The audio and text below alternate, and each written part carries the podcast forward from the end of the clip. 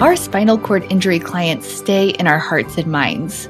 After all, we help them and their families navigate tremendous life changes. In the research that we're going to look at today, the authors give us a solid big picture review of what we know and what we don't know about spinal cord injury rehab. In the article, we'll see some commonly used assessments, and we'll also find out which treatments are gaining traction and which ones really aren't.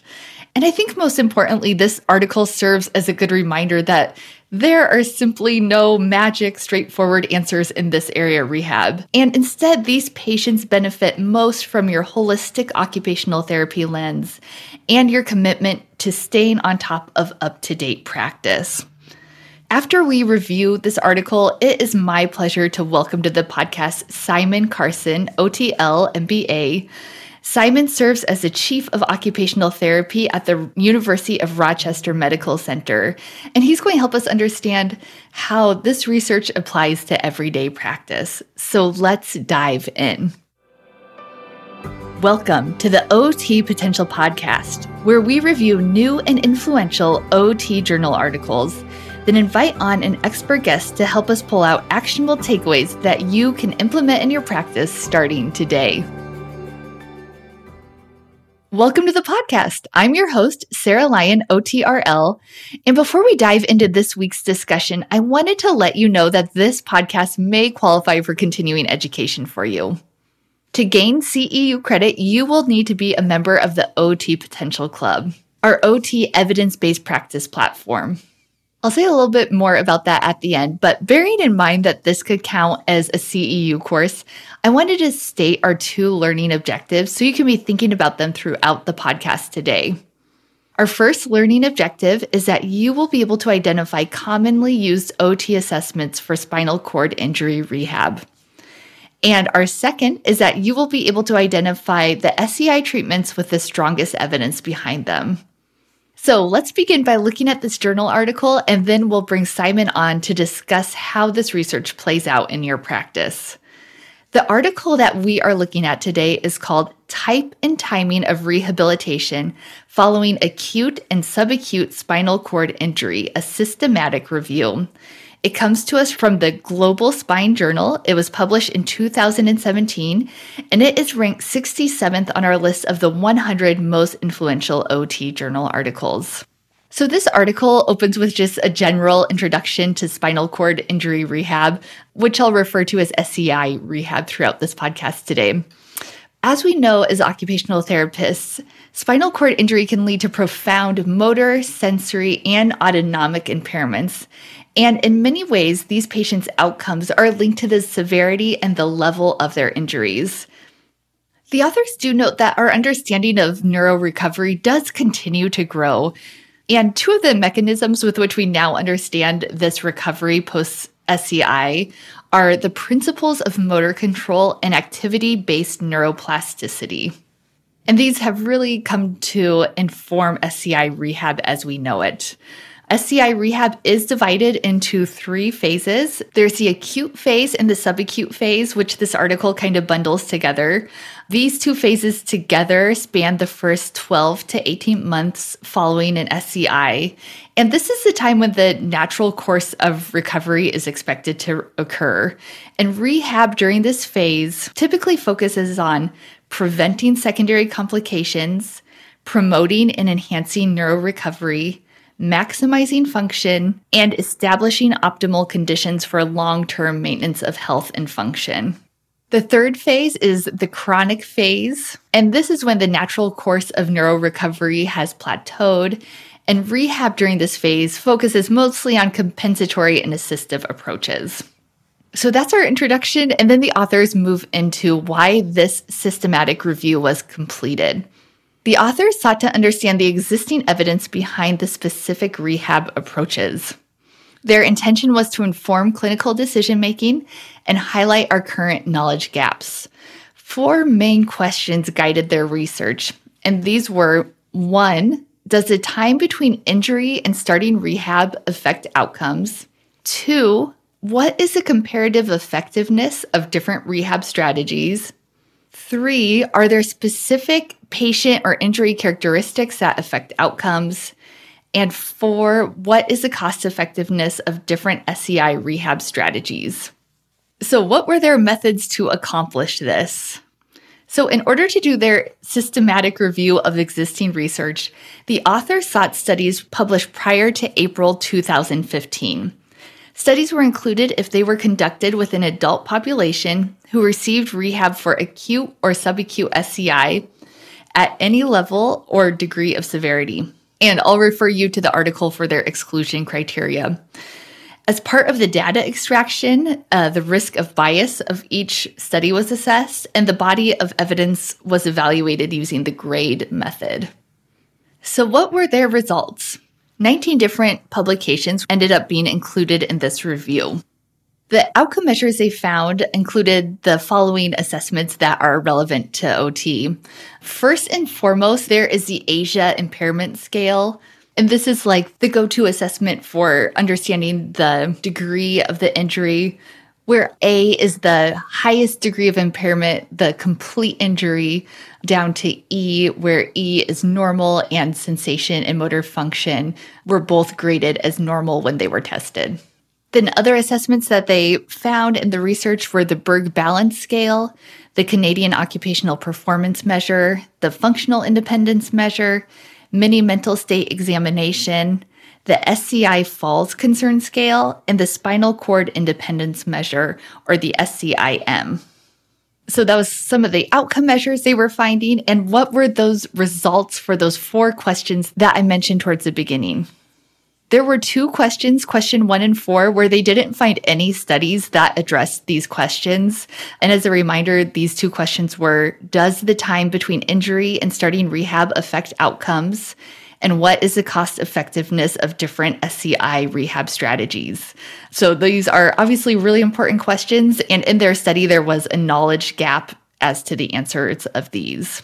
But for question number two, what is the comparative effectiveness of different rehab strategies? They did find five different studies that looked at three specific types of interventions, and each of these interventions were compared to conventional rehab. So the first intervention was body weight supported treadmill training, and they found some low grade evidence that there were some specific range of motion improvements but there were not functional differences in the group that received the body weight supported treadmill training in things like the FIM or in gait velocity. So, not the strongest evidence to support that. The second intervention was functional electrical stimulation plus OT. And there was low grade evidence found that there were some improvements over the conventional rehab group specifically in the FIM and the spinal cord independence measure. So, this was probably the most promising intervention because there were those functional improvements that were noted. And then the third intervention that they looked at was additional time spent during rehab on unsupported sitting. And no significant difference was found across four outcome measures when more time in rehab was spent on unsupported seating as compared to just conventional rehab. So we'll circle back to this question just a little bit in the discussion, but I also want to look at the results for question three, which were Are there patient injury characteristics that affect outcomes? 10 of the studies evaluated which patient characteristics were predictive of outcomes. And of course, as I say this, that does not mean a patient's story is set in stone. It just means that there is this correlation between these factors that I mentioned and their outcomes. So, for patient injury factors that were correlated with worse outcomes, the studies identified Medicaid recipients, workers' compensation recipients, increased blood alcohol level at admission, a low functional independence score at admission, and complete injuries. And for patient injury factors that were correlated with better outcomes, they were an increased level of education. Really interestingly, one of them was having a higher body mass index. And third was stronger somatosensory evoked potential readings. So, what were the author's conclusion and discussion from this research? The authors discuss that past research has shown that rehab does improve both function and outcomes following an SCI. However, determining the contribution of individual interventions has been difficult. Factors that contribute to the difficulty of this research include the lack of standardization of interventions, doses, and outcome measures, the heterogeneity of the patient population, differentiating the role of spontaneous recovery, the ethical implications of withholding rehab from the control group, and therefore conventional rehab is always that de facto control group. And then lastly, that multiple interventions are just often delivered simultaneously via an interdisciplinary team. So, due to all these research barriers, rehab for SCI has been likened to a black box or to Russian nesting dolls. And in this systematic review, outside of the low grade support for the body weight supported treadmill training, and then I would say slightly more support for that functional electrical stimulation because they found those functional improvements. Aside from those two, there simply was no other compelling evidence for specific rehab interventions. But what the authors really want us to understand from this is that this does not mean that rehab in itself is ineffective. In fact, in the brightest light, we could say that the new therapeutics simply have failed to outperform conventional rehab. There isn't that one clear thing that seems to tip the scale. It's the holistic, interdisciplinary approach to rehab that ultimately improves the quality of life for these patients. And then the last thing that this study reminds us of is that there are those social determinants of health and individual factors that do impact the outcomes for the SCI population. This is something that we see as being true with all of our patients. And I would say, just as a personal note, is something that really fits into our worldview as OTs, where we know there's so many factors that go into someone's health status and their rehab journey. Okay, there is so much to keep talking about with this article, and I am so thankful to have Simon Carson here to join us today to talk about what SCI rehab looks like and what he took away from this paper. As a little background, Simon received his master's in occupational therapy from Ithaca College and his MBA and master's in medical management from the University of Rochester School of Business. His areas of interest include SCI and cognitive rehabilitation, as well as operations management, quality assurance, and leadership. Simon currently serves as the Chief of Occupational Therapy at the University of Rochester Medical Center. So, without further ado, I will patch Simon into our podcast. Welcome to the podcast, Simon. It's great to have you. Thank you, Sarah. Glad to be here. I'm so thankful to have you here to expand on this article a little bit. I think my goal for talking today is one to paint more of a picture of what conventional rehab looks like. That was something that was kind of missing in the article. And two, I also wanted to capture just how many exciting things there are to learn in SCI rehab. The article kind of made you feel like, oh, just do conventional therapy. But it's such an exciting field. There's so much to learn. So I'm excited to expand on that in this hour.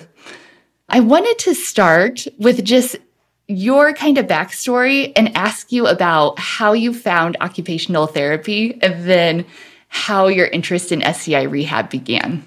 Sure, sure. That sounds good. Yeah, so my name is Simon Carson. I'm the Chief of Occupational Therapy at the University of Rochester Medical Center in Rochester, New York. I oversee a team of about 30 OTs in a level one trauma center. We're also an academic medical center. I've been an OT for a little over 20 years, and I'm one of the few who I would say found OT at a, a relatively young age. I entered college as a freshman with a major in, in occupational therapy and I attribute that to my sister, who's an OT and who blazed that path before I did. And she allowed me to understand the field. And the field of occupational therapy at that time felt like a good mix between working with people, using science, and then as well innovation.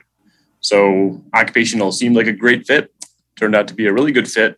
And I can certainly say I'm enjoying my my OT career here 20 years later. So you found OT early. And then in that, how did you find SCI rehab? Was that kind of what you saw your sister doing? Or did you discover that as you got into OT? So I stumbled upon that, I would say, in my first year working at the uh, trauma center that I work at now. I remember working with my first spinal cord patient and the approach to evaluating and treating that patient it felt quite different than a traditional rehab patient.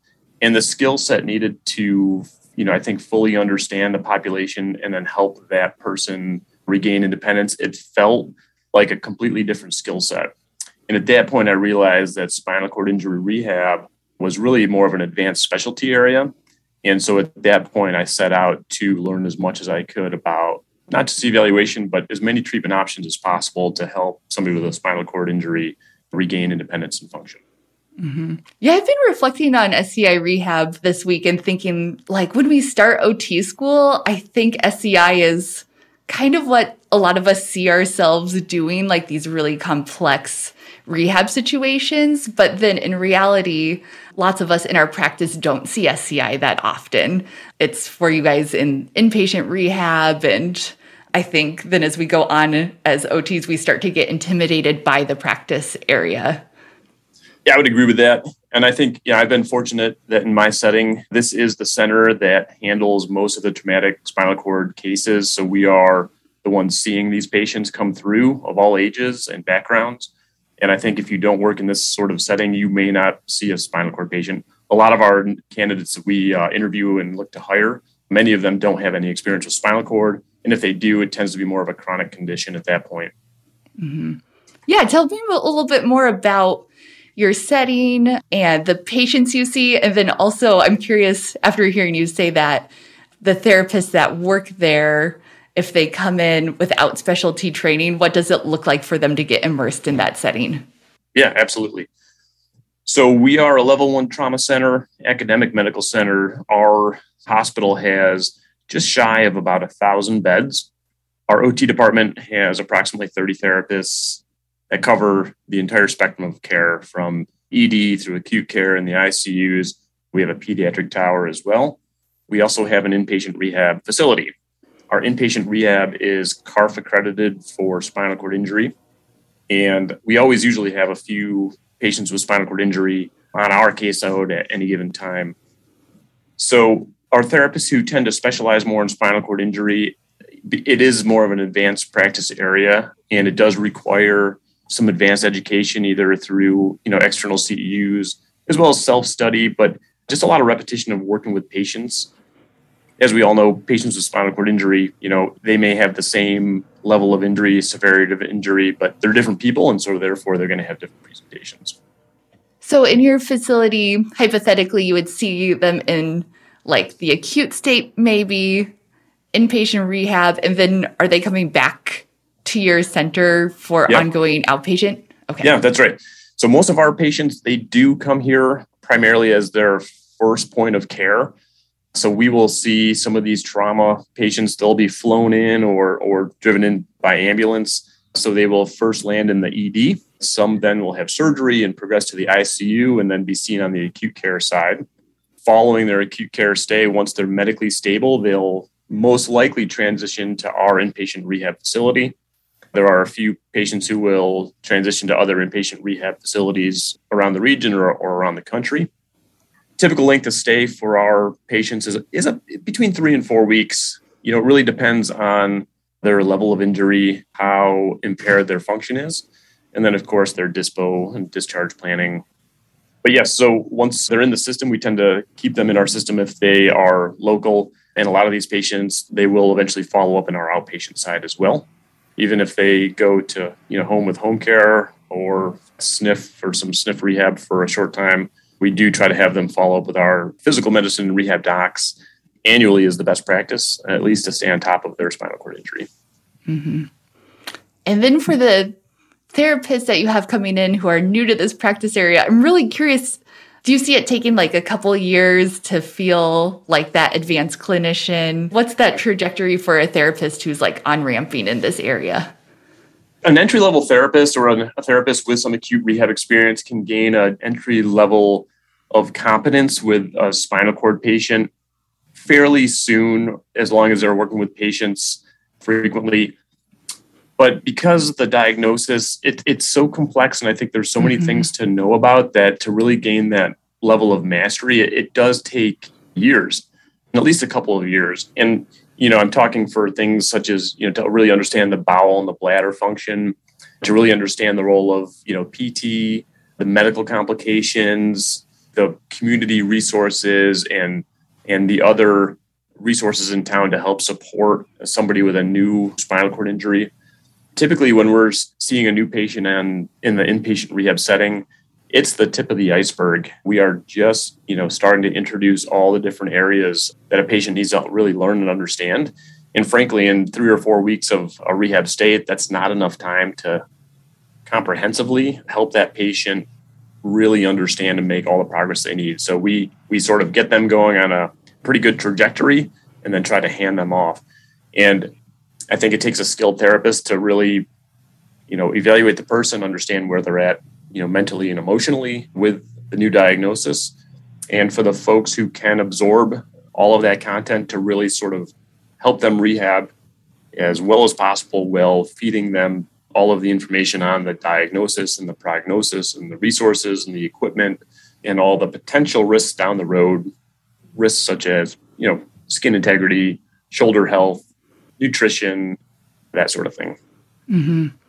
yeah i love thinking about this area because it's one of those areas like if we can all gain more knowledge in SCI rehab, we're going to be better therapists across the board because you have to learn so much about the human body, so much about the rehab process.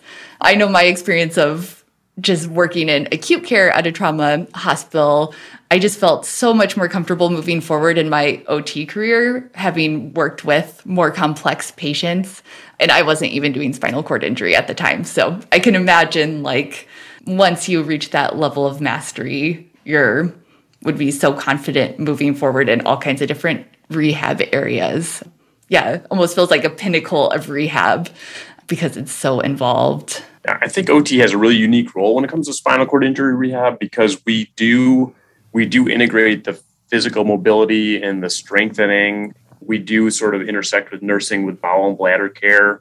We do intersect with neuropsych and social work on some of the emotional pieces. We sort of take parts of everything and we, you know, we see the, the patient as a whole person and we need to really understand all the different factors that go into helping a patient regain function and become as independent as possible. Mm-hmm. Yep. So, turning to this article, this type and timing of SCI rehab, I'm really curious what your impressions were of this article. I think there were a lot of things that surprised me, but was it surprising to you? What were some of your takeaways? Yeah, so my first thought on the article was they're trying to answer some really important questions.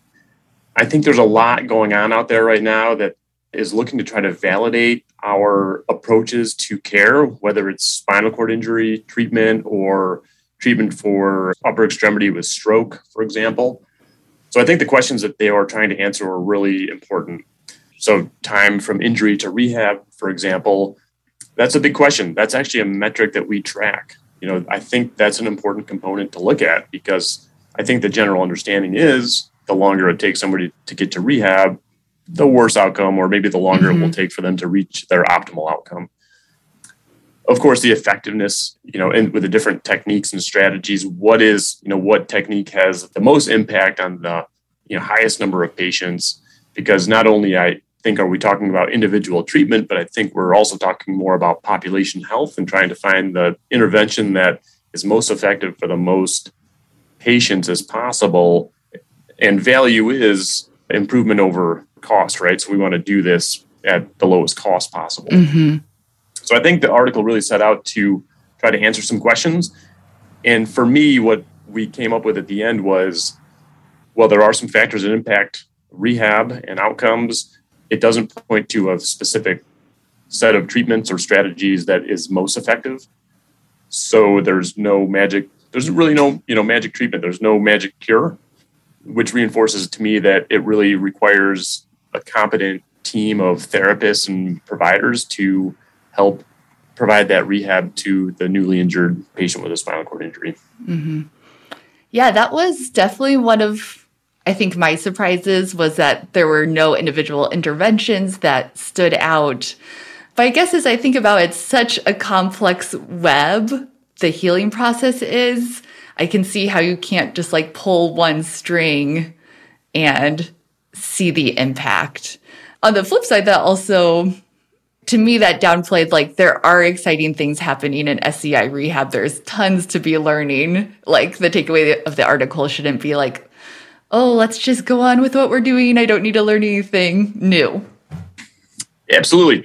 So I think you can only try to think outside the box if you actually understand what's in the box first. So I think you know there definitely are treatment strategies and treatments and you know interventions that a therapist you know needs to understand and needs to to know to go in and effectively treat a patient with a spinal cord injury. Principles of neuro rehab motor recovery i think you know just a really good understanding of the diagnosis and what that means and, and the prognosis and the expected functional outcomes. But you know there are tools that we can use. You know robotic therapy for example is a big tool mm-hmm. out there mm-hmm. these days that is being used. And i think with the robotic therapy the question is dosage right? How many repetitions for how long at what intensity? You know what is the magic number and I think there's a lot of research being done with robotic therapy in areas of you know stroke rehab. And I think it, it can also extend to spinal cord, especially for patients with incomplete injuries. So, you know, I think again, going out and trying to maximize your level of comfort and skill with spinal cord injury rehab is definitely the starting point for entry level therapists is to find a good course, find a mentor, start working with these mm-hmm. patients and understand what the interventions are being used out there now before you start looking at other other potential interventions. Yeah, absolutely. I really want to spend a little time just getting a sense of that conventional rehab that talks about and really just understand what you're thinking about when you do see an SCI patient and starting big picture with what kind of frameworks, theories are guiding your mind as you're walking into a session. The article specifically mentioned activity dependent neuroplasticity and trying to activate that. And then the principles of motor control. And that made me curious. Are those things you're thinking about? Are there other just like general principles, whether official or just like your own thinking as you're mm-hmm. heading into a session? Sure. Those are great questions. So I think the answer is it depends on the injury and the ASIA scale, I will think differently about my intervention depending on the diagnosis. So you mentioned guiding frameworks, guiding theories. For patients who have complete injuries, which would mean no motor or sensory below the level of injury, for patients in that classification, my approach is largely going to be a biomechanical approach where we are working on strengthening the muscles that are intact as well as a rehab approach. So we're going to be teaching a lot of compensatory strategies for self care, for movement, pretty much any activity of daily function, right? For patients who are incomplete, my approach is a little bit different. And this is where the motor recovery and neuroplasticity approaches come into play more. So, in addition to the biomechanical and the rehab approaches that we will use for the complete injuries, for the incomplete patients, we will also do some neuro reeducation in the areas that the patient has lost some innervation to their muscles and resulting in decreased motor control. So it's a combination of, of those approaches. And when it comes to the reteaching of you know motor skills, mass practice and repetition, really for complete or incomplete it's so important because for many of these patients, we're going to be retraining skills and retraining functions that the patient has really baked in their way of doing it for years. And now we are mm-hmm. not undoing it, but we're teaching them a, set, a totally different way to perform that. Mm-hmm. Yeah, that's really interesting for me to hear because that's definitely feels like the theme of every podcast that we do, no matter what the practice setting, we're going in and we're thinking, okay, we know we need mass practice to activate that neuroplasticity. How are we going to get that? And that's going to look different with depending on who your patient is. Okay, so that those are big picture what you're thinking about. I want to get like specific nitty gritty. You're walking into an eval I know there's tons of variation, but paint me a picture of what an eval might look like with an SCI patient in your facility. Sure. So when we get a new patient with a spinal cord injury, of course, we're going to be doing a thorough chart review. We need to learn as much about this patient as possible before going into that room. So typically, this involves, of course, looking at the you know admission notes, the physician history, physical, talking to our acute care counterparts, PT and OT, who are working with these patients on the floors to try to understand what's already been you know done, delivered, what's been educated on so far. But for me, the biggest, the most important factor is what is their ASIA level and severity? Are we talking a C5 complete patient? Are we talking a T4 ASIA B or C? Really having a, an understanding of that ASIA scale is going to help me from the start understand what muscles this patient likely has access to and has some control of, and likely where we're going to see patterns of weakness. So, as we're doing the chart review, it is ASIA level and severity, which would then classify them further as being paraplegic or tetraplegic. Specifically, at what level, what muscles are intact, where is sensation absent, and what level of completeness are they. Once we know that, I can start to form a picture in my head about expected functional outcomes. So, expected functional outcomes, there is a published document put out by the PVA, the Paralyzed Veterans Association. These are published outcomes for complete injuries.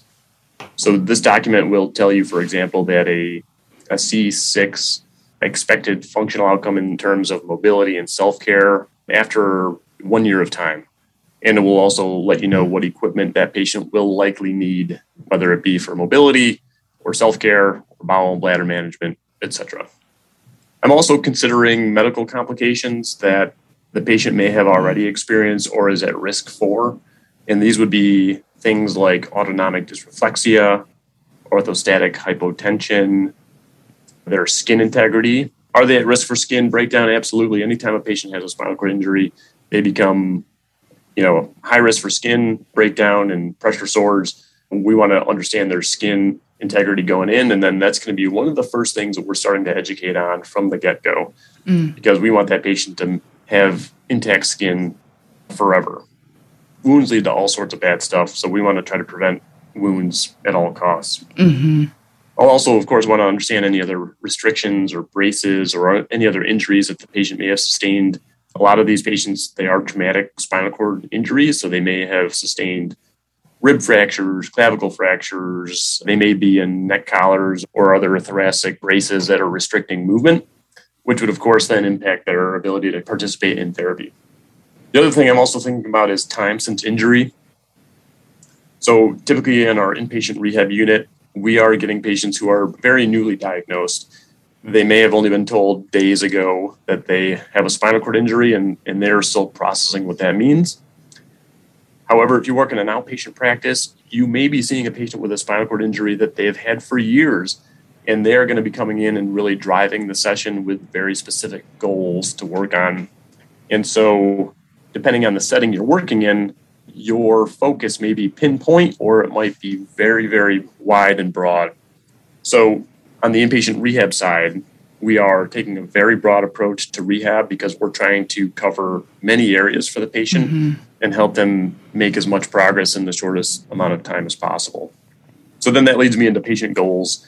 Of course, we want to take patient goals into consideration when developing a treatment plan, and I think that is very possible on the outpatient side sometimes on the inpatient side, a patient is not as able to articulate a goal because they don't fully understand the spinal cord injury diagnosis and what that means.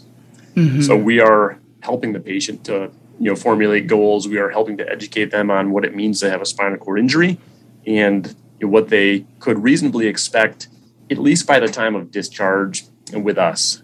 No patient goal is necessarily unrealistic. We of course we want the patient to you know set high goals for themselves and be as engaged as possible uh, in the therapy process. And so we don't want to squash any goals. And we always hear the stories about a patient who had talked to a physician and the physician said, you'll never walk again. And that, that really sort of squashes hope. So again, as an experienced therapist, I think you want to tiptoe into the patient goals and talk about patient goals that are realistic for the time frame that you will be working with them. Mm-hmm. Wow, I'm just thinking about how thankful I am to have OTs working in this area because I always see OTs as people who are high on the analytical side and also high on the empathy side. And I think about this eval and all this information that you have running through your brain while also balancing that this is probably a person with a new traumatic injury whose life has changed. And you're also trying to be that high empathy guide through that time. And that's a ton of for us to balance, but I also think OTs are well positioned to do that. I think that's often the skill set that we bring. So that gives me a good sense about the general eval. I did want to ask are there specific assessments that you tend to use, like standardized assessments that you use as a go to during your eval? I think depending on the setting you work in, your assessments will change a little bit. And the inpatient rehab side, function is our gold standard. We have to report out using the quality indicators, which is roughly the FIM scale, but it's it's been changed in the last few years. So we are reporting back on function. Function is for me the primary outcome measure. And the areas of, of self-care and ADLs and IADLs, those are the things that we are assessing initially and we'll also assess at the time of discharge to show progress. But there are certainly other standardized assessments that we will use, especially in the area of upper extremity and hand function. A patient who comes in who is classified as a tetra, who has some limited upper extremity function, of course, we want to capture exactly what their function is coming in. So, understanding their range of motion, their manual muscle testing, trying to be consistent with the ASIA scale so that we're speaking the same language with the providers. We'll also look at dexterity assessments such as the nine hole peg test. We'll look at grip strength if that's appropriate for the patient. So, you know, we're just using some of the pretty basic, you know, mm-hmm. assessments that have been yeah. around for a long time. Yeah, that kind of demystifies that a little bit for me to be like, yeah, you're still using our standard set of assessments focusing on function, just like you would in other settings. So that helps me paint that full picture of the eval, the assessment. Then I'd love to hear you describe what some typical treatment sessions can look like. Going back to that was the big gap for me reading the article where they just talked about conventional rehab a lot, but I didn't really get a sense of what that looks like. Uh, what does that look like in your facility? Yeah, so I think treatment is it, that is the big question mark. It's how you know we know where a patient starts out. We know based on that evaluation that you know they are laying in bed. Typically, they are not able to do most of their ADLs, right? But we also know that their expected functional outcome says that within a year they should be able to do you know X, Y, and Z tasks mm. at some level of independence. How do we get them there? And that that is the question mark, and that is where most of the skill set as a therapist, you know, that's where we need to really learn. And so this is where those advanced CEUs and having a mentor, pairing up with another therapist, you know, it could be a PT in your facility or an OT who's got the experience to help teach you these interventions because these are the intervention strategies that are not not like some of the other rehab approaches. So treatment for a spinal cord patient in our setting it can look like a million things. But let me let me walk you through sort of just the average, right? Sort of mm-hmm. what what you'd expect to see.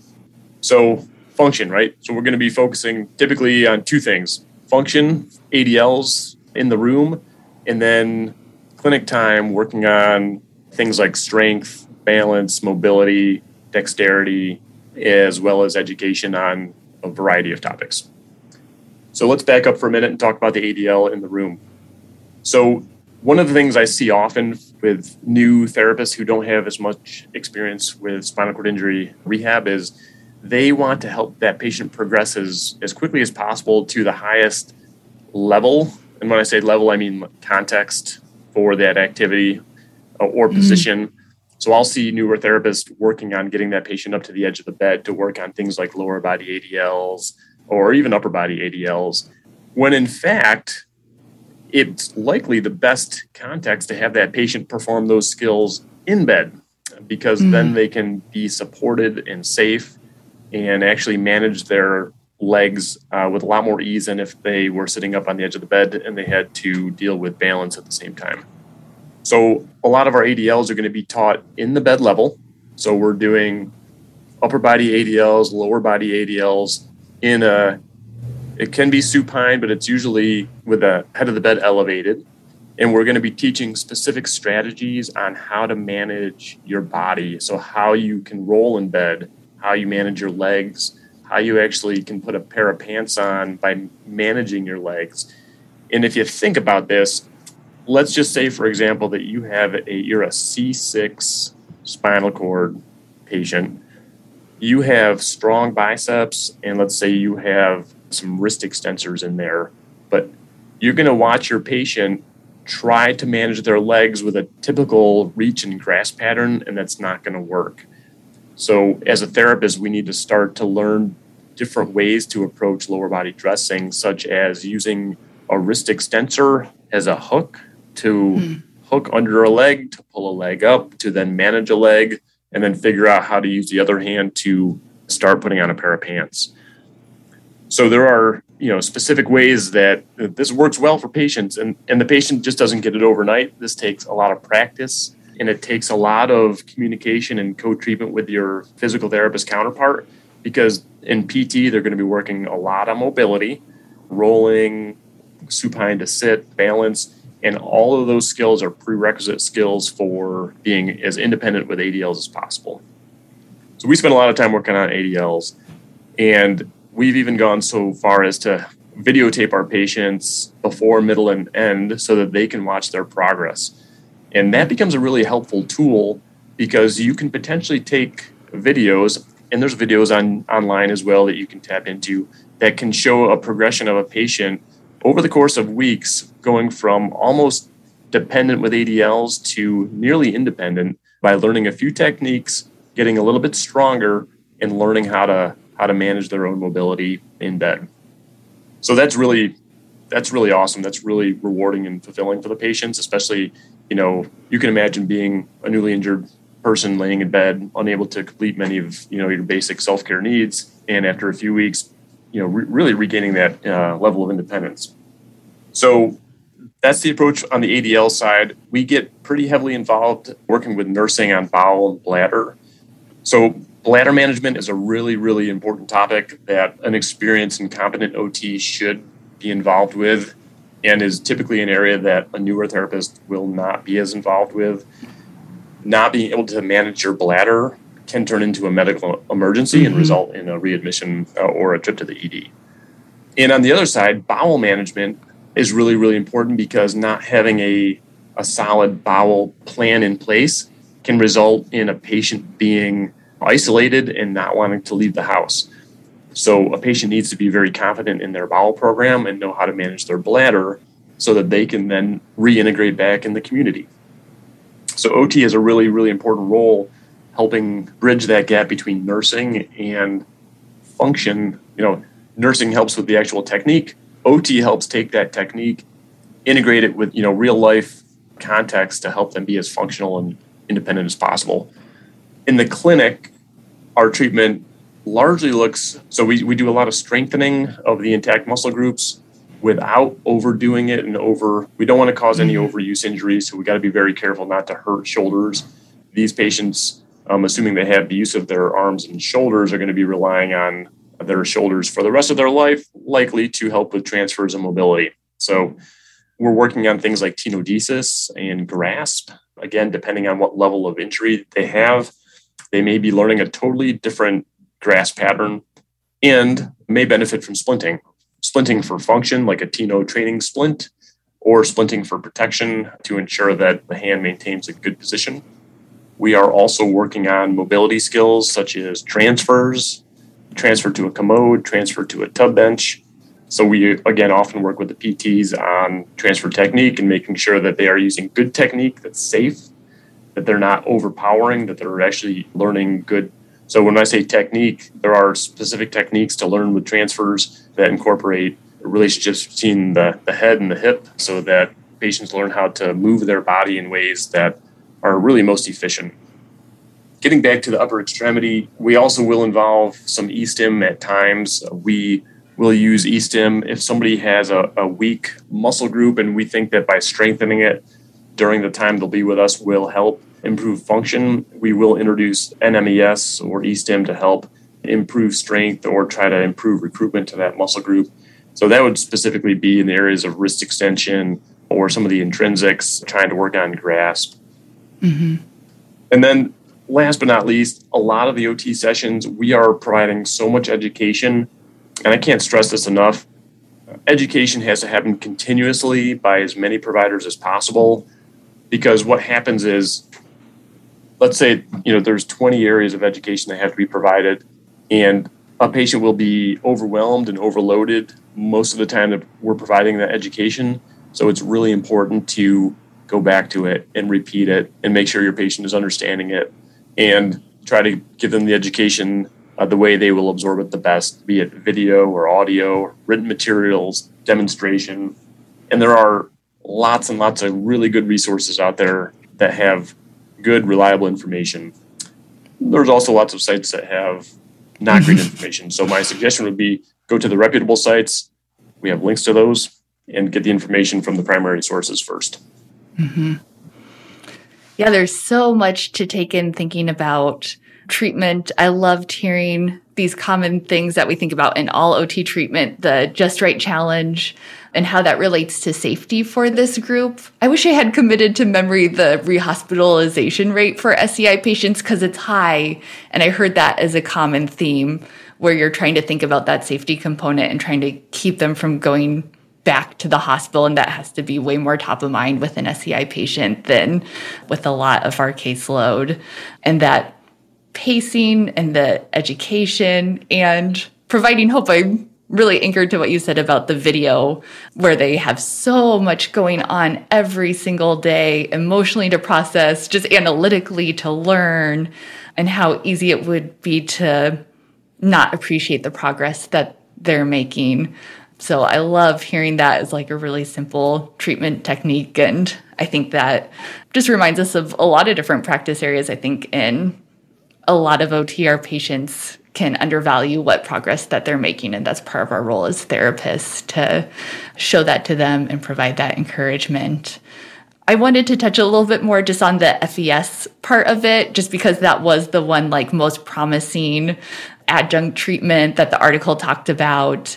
Do you have experience with that? I'm curious because FES keeps coming up in our podcast as something that has those positive outcomes associated with it. Is that something that we should yeah. all be more confident in and learning more about? Yeah, I, you know, as an OT, I think we need to understand it is one of the tools in the tool belt, and when to be able to, you know, pull that out and use it with a patient who can benefit from that. It seems like most of the articles that talk about FES talk about it from a lower extremity standpoint, and you know, use in, with physical therapy, and you know, use of FES as a continued modality for just general health, right? So we're going to be putting a patient on an FES bike to maintain range of motion, to, you know, for bone density, for cardiovascular health, you know, to promote circulation. That there there's lots of benefits to that sort of approach. On the OT side, you know, it in, in the setting where I work primarily, we do use eSTIM as a modality, but I would classify it more along the lines of NMES, so the neuromuscular eSTIM, in that we are attempting to stimulate muscles and improve recruitment to the muscles that have lost some innervation or that have some partial innervation. And we're doing that in an attempt to improve motor control, but we're also doing it as a way to help with, you know, with function. So if we're doing tenodesis training, for example, we're helping that patient try to understand that with wrist extension, we get some finger flexion just by the way that our hands and you know are built, we may use NMES as an adjunct to that. And of course, we always want to do it in the context of, of function. So for us, we have a limited time with these patients, and it's we always have these conflicting priorities because patients can benefit from so much of what we can do, and we never have enough time to do everything. So we tend to find ourselves working so much on function, these functional skills to go home, and then they'll continue to get OT down the road, you know, in follow up in outpatient clinics. And I would say that the use of the eSTIM and NMES is likely more often happening down the road in outpatient as therapy once they have their foundational skills set up. But again, we can't ignore that. We can't not address those needs. So we will sometimes introduce that to the patient and see if it's a good treatment technique. If it is, we will maintain that. We'll do that again as much as possible. So hopefully that answered your question. Yeah, Yeah, that makes a lot of sense to me. I think my final just like really practical question is actually about documentation. I'm hearing this and all the things that are going on in your mind, all the considerations. And I'm like, this sounds so overwhelming to document all of this. And you could spend hours and hours on documentation. I know from talking to you previously that you're a big fan of efficient documentation, and I'm really curious how you tackle that. Yep. So the less time we can spend documenting, the more time we can spend with patients. One of the things that we try with all of our therapists here is to try to document as efficiently as possible, being as concise as possible, but not sacrificing the content that's actually put into your note. So with that said, documentation I think takes practice to actually get good at documenting well and having key phrases and buzz phrases that you can use. And if your EMR or electronic medical record supports that, using things like smart phrases and drop downs to document. And you may want to actually build out a spinal cord evaluation and a spinal cord treatment note specifically for the things that you're finding yourself doing frequently. With that said, there are definitely key points documentation that we cover in our notes regarding ADLs and more of the function you know, it's really important specifically to mention what task you're working on, the context, and the position that the patient is in. So, for example, lower body ADLs, in supine, head of bed elevated, any specific techniques that are being used. So, if they're using, a, let's say, a figure four position for their legs, and any specific upper extremity approach to managing legs, you're going to want to mention that as well. Time, I think, is a really important metric. Some patients can be independent, but it may take them 60 minutes. If we can help a patient become independent in 30 minutes, that's fantastic because now they've just freed up 30 minutes and they've saved that energy they can use to do something else later in the day. And then, of course, total amount of assist being provided for the task. We're often doing teaching to family members or support people who will help with some of these tasks going home. So we want to know specifically how much assist they need to do that. So that covers pretty much the functional side of the documentation. In the clinic, anything that's got to do with motor control, strengthening, you're going to be documenting reps, sets, weights, what grip or pinch uh, is being used, how accurate they are, what type or size object is being pinched or grasped, repetitions, activity tolerance, when does fatigue sort of play in, how many rest breaks are required, and then education is a big one to document on. This is a big topic for JCAHO. It's a big topic for CARF. CARF actually uh, requires that we document education in something like 17 to 20 different topic areas. So having a checklist of education that you can document that you provided mm-hmm. education on is, is really helpful. Yeah, I think all this discussion has really made me excited about SCI rehab. Like it's painted a picture for me. I don't even see myself as being a future SCI rehab therapist, but I'm still like, this is an area that I need to be paying attention to because I see you guys on the frontier of rehabs and some of the developments that you're going to make over the past or over the next decades and years, I can see trickling down and affecting a lot of us because it is this like pinnacle of rehab and something that we should all be following. I know that you gave me this list of some of your favorite resources. I'm going to go ahead and link to those in the show notes so people can go and spend more time with it. There is a lot of just like book knowledge to absorb when you're in this practice area. We're getting close to our time today. I'd love to ask you just a couple rapid fire questions if you're up for that. Yeah, absolutely. How do you usually describe occupational therapy? Yeah, that's always the question, right? Is how, yeah. how do you define OT? so for me, you know, OT helps people improve function to get back to the things that are meaningful for them. Yeah, mm. pretty plain and simple. Yep. Awesome. What's something you've read recently that's inspired your OT practice? Yeah, that's a great question. Uh, I think we're always going back to the literature to try to find evidence to support OT. There was a good study, and it's not it's not really recent, but there was a study that actually looked at staffing, staffing for OT related to readmissions in the hospitals. Mm. And this study actually looked and found that the more that a hospital spent on occupational therapists, the lower their readmission rates were. And this is for a specific population, but this really, you know, it's really important because it paints the picture of all of the good work that we do. OT gets involved in really complicated cases OT is involved and helps patients navigate their complex lives and the complicated issues they're dealing with to help set them up for success, to be independent, to be functioning in the community. So, so I was really, really happy to see that article. And that article has also supported us with additional staffing requests from time to time. Hmm. Yeah, I'd love to link to that and I'll definitely read it. And that makes a ton of sense based on what you talked about today, how mindful we are of those things that could impact readmission. And the more people that are thinking about that, the less likely readmission is. That makes a lot of sense to me. And finally, how do you hope a patient feels after their initial visit with an OT? Yeah, another good question. So for me, I think the two words are are hopeful and empowered it feels really good to be able to come out of an evaluation with a patient, especially with a new spinal cord injury, and have them start to see the light at the end of the tunnel to say, oh, wow, I didn't know that. That was amazing. I now I have hope that, you know, this thing that's now in front of me that feels so overwhelming and feels just impossible has now turned possible. Hmm.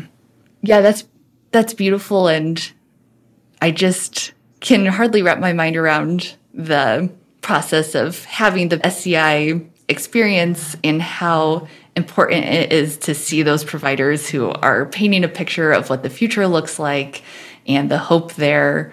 Yeah, I'm just so thankful we have OTs working in this area.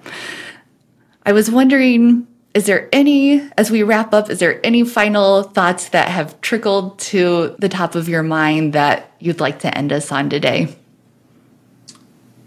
You know, I, I for anyone who is interested in spinal cord injury rehab, I would just really encourage you to to jump in. There is so much good information out there these days, especially online. And Sarah, like you said, you'll link those in the notes below.